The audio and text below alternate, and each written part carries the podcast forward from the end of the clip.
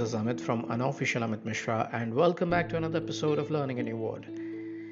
When I came across this word, I was truly surprised to know that this word even exists, and I'm sure you will also share the same feeling that I have right now.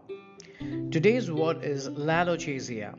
Lalochezia is spelled as L A L O C H E Z I A, lalochezia.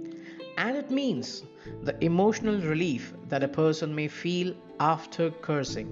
Exactly, that's what it means. It's the feeling that you get after you curse somebody. You take your feelings out on that person. Well, there it is. The word for the day is lalochezia. Have fun learning a new word and enjoy.